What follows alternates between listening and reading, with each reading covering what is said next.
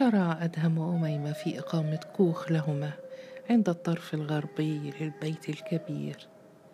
كانا يجيئان بالأحجار من المقدم ويجمعان الصفائح من سفح الجبل ويلتقطان الأخشاب من مشارف العطوف والجمالية وباب النصر.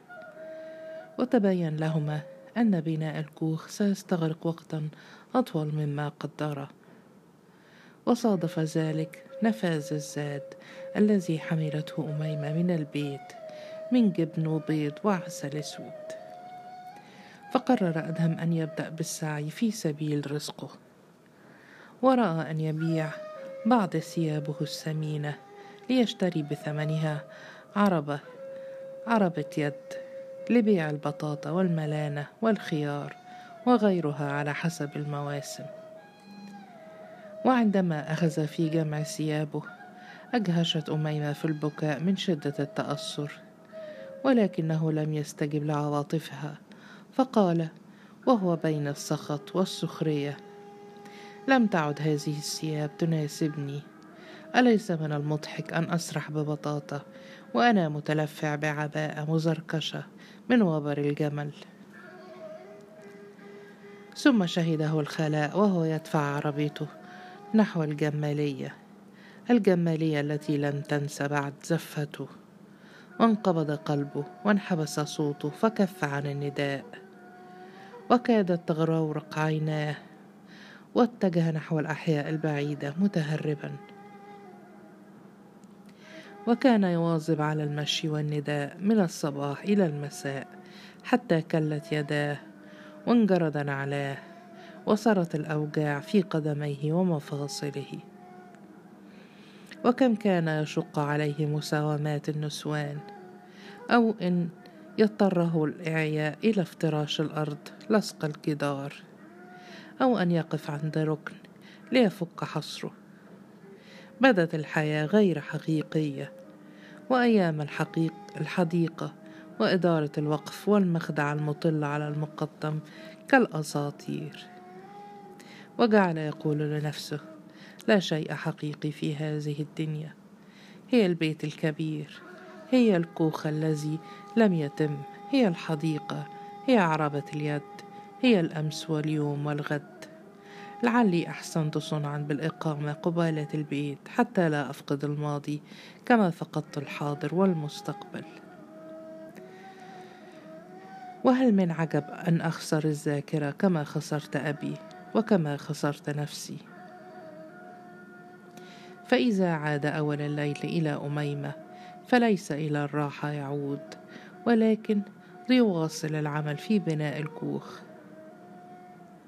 ومرة جلس في حارة الوطاويط عند الظهر ليستريح فنعس واستيقظ على حركة فرأى غلمان يسرقون عربته فنهض مهددا ورآه غلام فنبه أقرانه بصفير ودفع العربة ليشغله بها عن مطاردتهم. فانطلق الخيار على الأرض على حين تفرق الغلمان مسرعين كالجراد. وغضب أدهم غضبا شديدا حتى قذف فوه المهذب بسيل من أقصى الشتائم. ثم انكب على الأرض يجمع الخيار الذي لوث بالطين. وتضاعف غضبه دون أن يجد له متنفسا فراح يقول بتأثر وانفعال. لماذا كان غضبك كالنار تحرق بلا رحمة؟ لماذا كانت كبرياؤك أحب إليك من لحمك ودمك؟ وكيف تنعم بالحياة الرغيدة وأنت تعلم أننا نداس بالأقدام كالحشرات؟ والعفو واللين والتسامح ما شأنها في بيتك الكبير أيها الجبار؟ وقبض على يدي العربة وهم بدفعها بعيدا عن الحارة اللعينة وإذا بصوت يقول متهكما بكم الخيار يا عم. رأى إدريس واقفا يبتسم ابتسامة ساخرة رافلا في جلباب مقلم بألوان زاهية وعلى رأسه لاسة بيضاء. رآه باسما ساخرا لا ثائرا ولا هائجا. فضاق لمنظره. ودفع العربة ليذهب.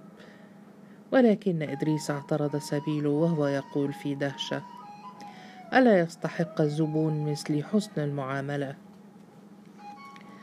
فارتفع رأس أدهم في عصبية وهو يقول دعني وشأني. فأمعن إدريس في السخرية متسائلا ألم تجد خيرا من هذه اللهجة؟ تخاطب بها أخاك الأكبر. فقال أدهم بلهجة المتصبر يا إدريس أما كفاك ما فعلت بي؟ لا أريد أن تعرفني أو أن أعرفك.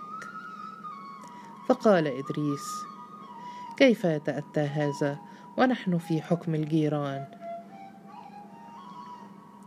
فقال أدهم ما أردت جوارك ولكني قصدت أن أبقى قريبا من البيت الذي فقاطعه هازئا الذي طردت منه فسكت أدهم وقد تجلى الضيق في شحوب وجهه فاستطرد الآخر قائلا النفس تتعلق بالمكان الذي تطرد منه أليس كذلك؟ فلم يخرج أدهم عن صمته فقال الآخر إنك تطمع في العودة إلى البيت يا ماكر. إنك ضعيف حقا ولكنك مليء بالمكر. ألا فاعلم بأني لن أسمح لك بالعودة وحدك ولو انطبقت السماء على الأرض. فتساءل أدهم ألم يكفك ما فعلت بي؟ فقال إدريس ألم يكفك أنت ما فعلت بي؟ من أجلك طردت وكنت كوكب البيت المنير. قال أدهم بل طردت بسبب نفسك المتعجرفة. فقهقه إدريس قائلا وطردت أنت بسبب نفسك الضعيفة.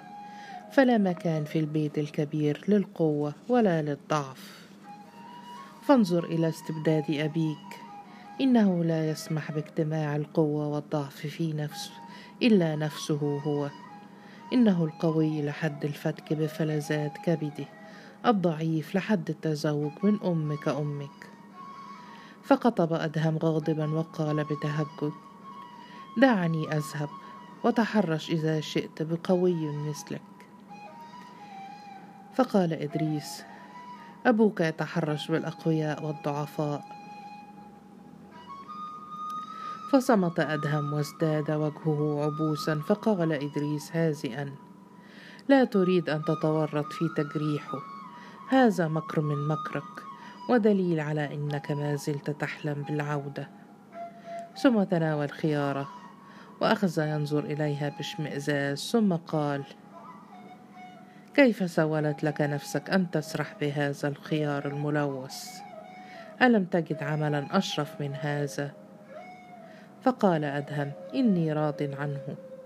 فقال إدريس بل اضطرتك الحاجة إليه. على حين ينعم أبوك بالعيش الرغيد. فكر قليلا في الأمر.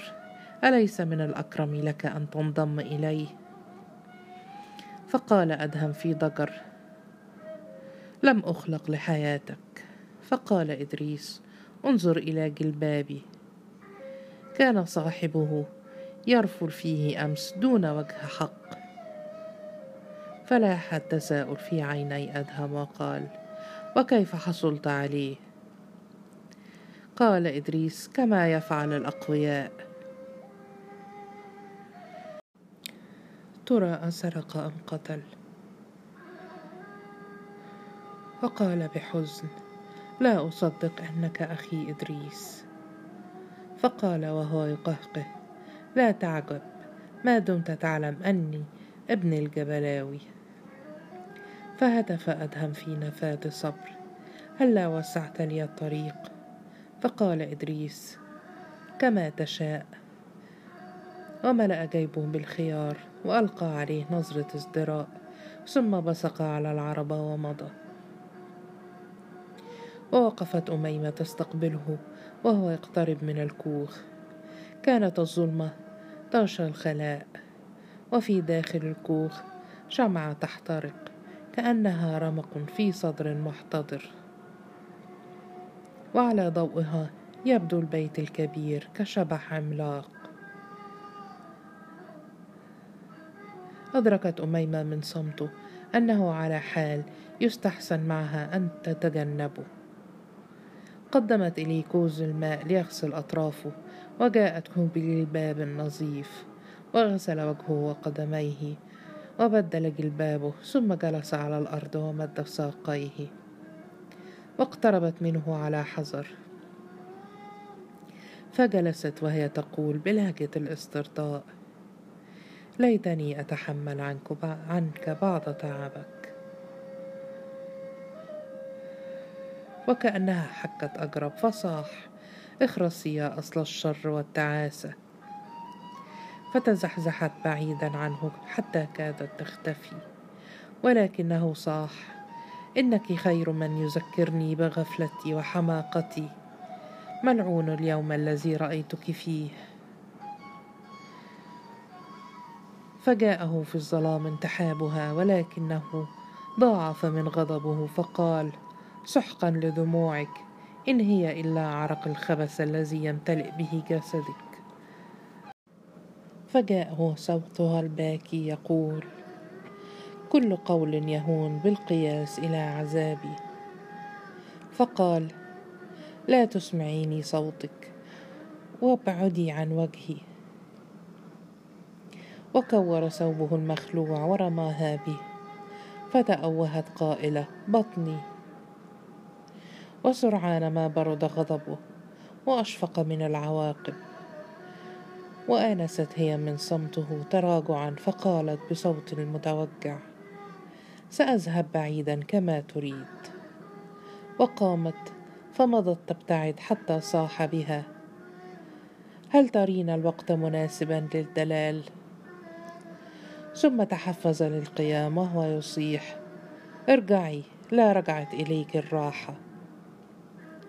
وأحد بصره في الظلام حتى رأى شبحها يعود فأسند ظهره إلى جدار الكوخ ورفع رأسه نحو السماء وود لو يطمئن على بطنها ولكن أبت كبرياؤه.